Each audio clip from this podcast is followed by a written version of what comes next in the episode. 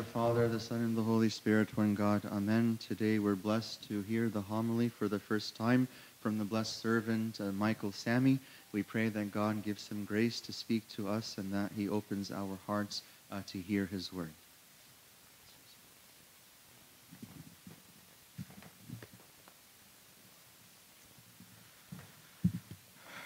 Good morning, everybody. Blessed Feast of the Cross.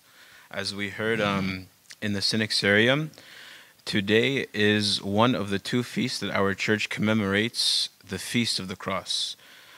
The, um, so today is the 10th of Paramhotep, or Baramhet, as we all know. And because this day comes usually during fasting, because we're in Lent right now, the church brings another celebration of the Holy Cross, and actually, the other celebration is to the 17th, the 18th, and the 19th. And the reason that it's three days is because just in case the, the feast comes on another day of fasting, such as Wednesday and Friday, it will be sure that even if it comes on a Wednesday or Friday, there will be another day where it will be a proper feast with no fasting. Um, I just want to comment a little bit about the history. So the reason that, or one of one of the one of the stories that we know how Constantine came to win and become emperor, is there was a battle. In uh, order for him to become a sole emperor, he was battling with the other emperor of of the West, and the night before, or um, right before the battle, he had a vision, and there are two accounts. In, in one account, there is a vision of him seeing the sign of the cross in the sky on a cloud. And it was said to him, By this symbol, you will win the battle. And then there is another account that says that he saw the first two Greek letters of the word Christos, which is chi, which is kind of like an X, and then rho, which is like a P. And so I, whichever story it, it, was, he, he put the symbol on the shields of his, of his soldiers that fought the battle. And he ended up winning, thankfully, and declared um, Christianity to be a legal religion in the year 313. So the battle was around 312, and then 313, Christianity became a legal religion. The next thing I'd like to go over is just how to sign the cross. A lot of times in church, you know, when we're rushed or when we're just quickly we kind of do it over our hearts or use our one finger, but the proper way to sign it is you have these three fingers, right? Your thumb, your index, and your middle finger. You take these together, and this symbolizes the Trinity the Father, Son, and the Spirit. And then your other two fingers, your ring finger and your pinky, this is a symbol of the unity of the divinity and the humanity of Christ. Again, the first three are for the Trinity, and the second two are for the divinity and the humanity of Christ. So you take those together, you sign your head for the Father, and then your navel for the Son, because he came down and took flesh, and then Holy Spirit from left to right, because the Holy Spirit brings us to, from the left hand to the right hand side, from darkness to light, or from non glory to glory. Now, I'd like to meditate a little bit on the idea of the cross and the relationship the cross has to our salvation. I'm going to teach you guys a little, a little fancy word called soteriology. Soteriology is the study or the doctrine of salvation, of how we come to understand salvation and how it applies to us. And interestingly, the root word sotir is the same word in Coptic we use for Savior. When we say pen sotir or pasotir, our Savior, the Savior. Unfortunately, we tend to see the cross as a plan B or a response. God res- God's response to the sin which our father, which our father Adam and our mother Eve committed in paradise. We always have this idea of man, if, if Adam and Eve didn't eat from the tree, we'd be totally fine and we'd all be in the garden and we'd be living them by now and everything would be happily ever, ever after. But because they messed it up, God had to be like, okay, take a step back and act. What should I do? What should I do? But nothing is further from the truth. I'd like to look at scripture because Scripture is going to give us the perfect idea of all these doctrines of salvation and incarnation and all these things. I want to comment on St. Paul in his letter to the Ephesians says something very interesting. In chapter 1, verse 3, um, he begins, of course, with his introduction and the greeting, Paul, the blessed servant.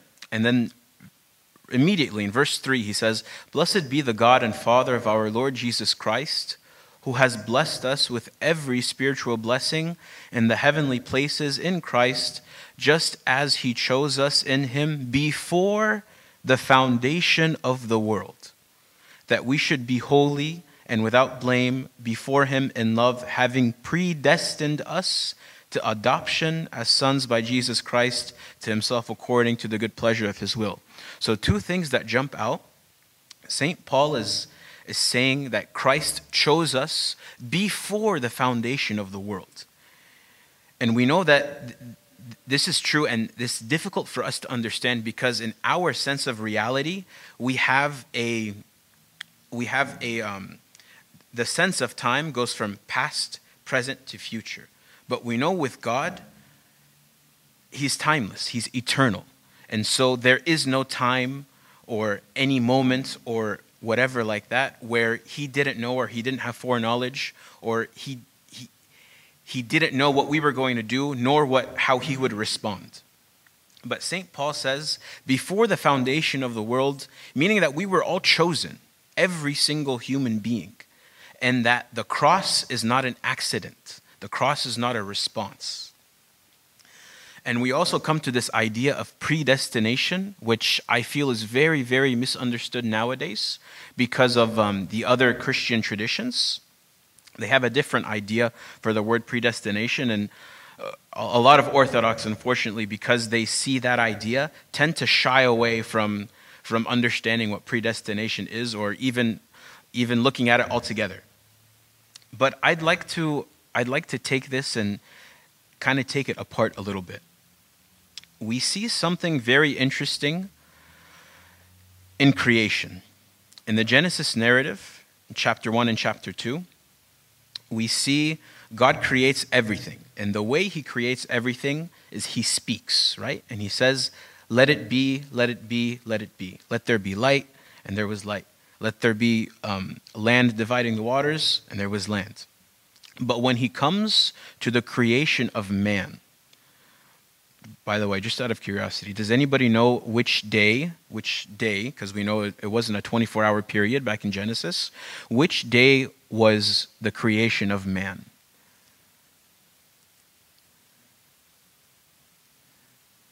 Sixth day. The sixth day. And when God spoke, the scriptures say, Let us make in our image. Let us make man in our own image according to our likeness. So, this word make is very, very different in comparison to the, to the way everything else that was created was created. One was, let it be, came into existence, and the second, let us make. And the, the grammar here is a subjunctive grammar, meaning that it is it's something that is an active thing. It is not something that's just one and done. So God meant for man to be a project. God meant for man to be a project, unlike all of creation. Now, I'd like to jump now to the, the the scene of the cross. And at the very end, when our Savior was crucified, he said three very interesting words. Does anybody know what, what were his last words? Those three words on the cross. It is finished. It's, quite an interesting statement. Like, what, what, what is finished? Is it our salvation? It is, is it the suffering? Is it the agony? Is it the, the time? Is it this time? What exactly was he talking about? And I think we find the answer if we look at the Genesis narrative. Because on the cross, man was finally perfected. And so I don't think it, um, I don't think it coincidence that when man was created was the sixth day, right? When was Christ crucified? The sixth hour of the sixth day as well. So we see the parallel here the creation of man in the sixth day, and then we see the crucifixion of our Savior in the sixth day as well. And so when he says it is finished, he's speaking about the perfection of the creation of man. And this is why also we see Adam as a type of Christ. And Paul always mentions Adam as being a type of the one to come. So Adam, within Adam, when we look at Adam, we see we see Christ. We see Christ. And when we see Christ, we see the perfection of Adam, which is the perfection of all mankind. And so this is this is what it means when when when Christ says, "Abide in me and I in you." when he says, Abide in me, become perfected in me, become a perfect human, and I in you, I will make you perfect. And this idea of perfection only comes through the cross. There's a beautiful, um, one of the beautiful verses in the doxology of the cross. It says, Held to you, O cross, the weapon of victory. Held to you, O cross, the throne of the king. What an amazing thing to think of the cross as a throne of the Savior. Because we, we have this idea that, you know, it is suffering and it is agony, it is unpleasant, which it is all those things. But at the same time, it is the greatest and purest expression of love that exists. For those of us that were, um, that were uh, attending Matins today, it was from the Gospel of John. And in the Gospel of John, you'll find many, many different, not different, but there would be different explanations on the same occasion as opposed to the synoptics. So the synoptic gospels are Matthew, Mark, and Luke, and then John is considered a separate gospel. In Matthew, Mark, and Luke, in the Garden of Gethsemane, when our Savior um, is seen in the garden and he's weeping and he has, he has tears, or he, I'm sorry, he has drops of blood as sweat, in feeling intense anxiety and intense, just so emotional. All of the Gospels say when he asked the Father, he said, Father, if it be possible for me, or if it be possible at all, let this cup pass from me, but nevertheless let your will be done. But in John's gospel, in fact, John writes the opposite. And he says, when Christ was, was uh, there talking with the Father, he writes, What then shall I say? Shall this cup pass from me? It is the very reason why I came. And so in John's gospel, Christ cannot even fathom the idea of giving up the cross because it is for this very reason he came into existence. And if anyone has the, um, the time or the, the resource to find the book on the incarnation by St. Athanasius, amazing, amazing, amazing book. And interestingly enough, it talks more about the cross and the sacrifice of the cross rather than the incarnation itself. I believe the word incarnation is mentioned maybe four or five times in the entire in the entirety of the text. And it is all an apology of the cross, a defense of the cross. So now that we know the cross is our destiny, the cross is the role and the journey every person must take in his or her, in his or her own life. How, how do we how do we walk the way of Golgotha? How do we become crucified? I'd like to meditate on another, another point where um, Christ was asked, What is the greatest commandment of all? And when he replied, he replied actually not in one sentence, but in two sentences. He said, The greatest commandment of all is that you shall love the Lord your God with all your heart, soul, mind, and strength. And the second, which is like it, is you shall love the neighbor as yourself.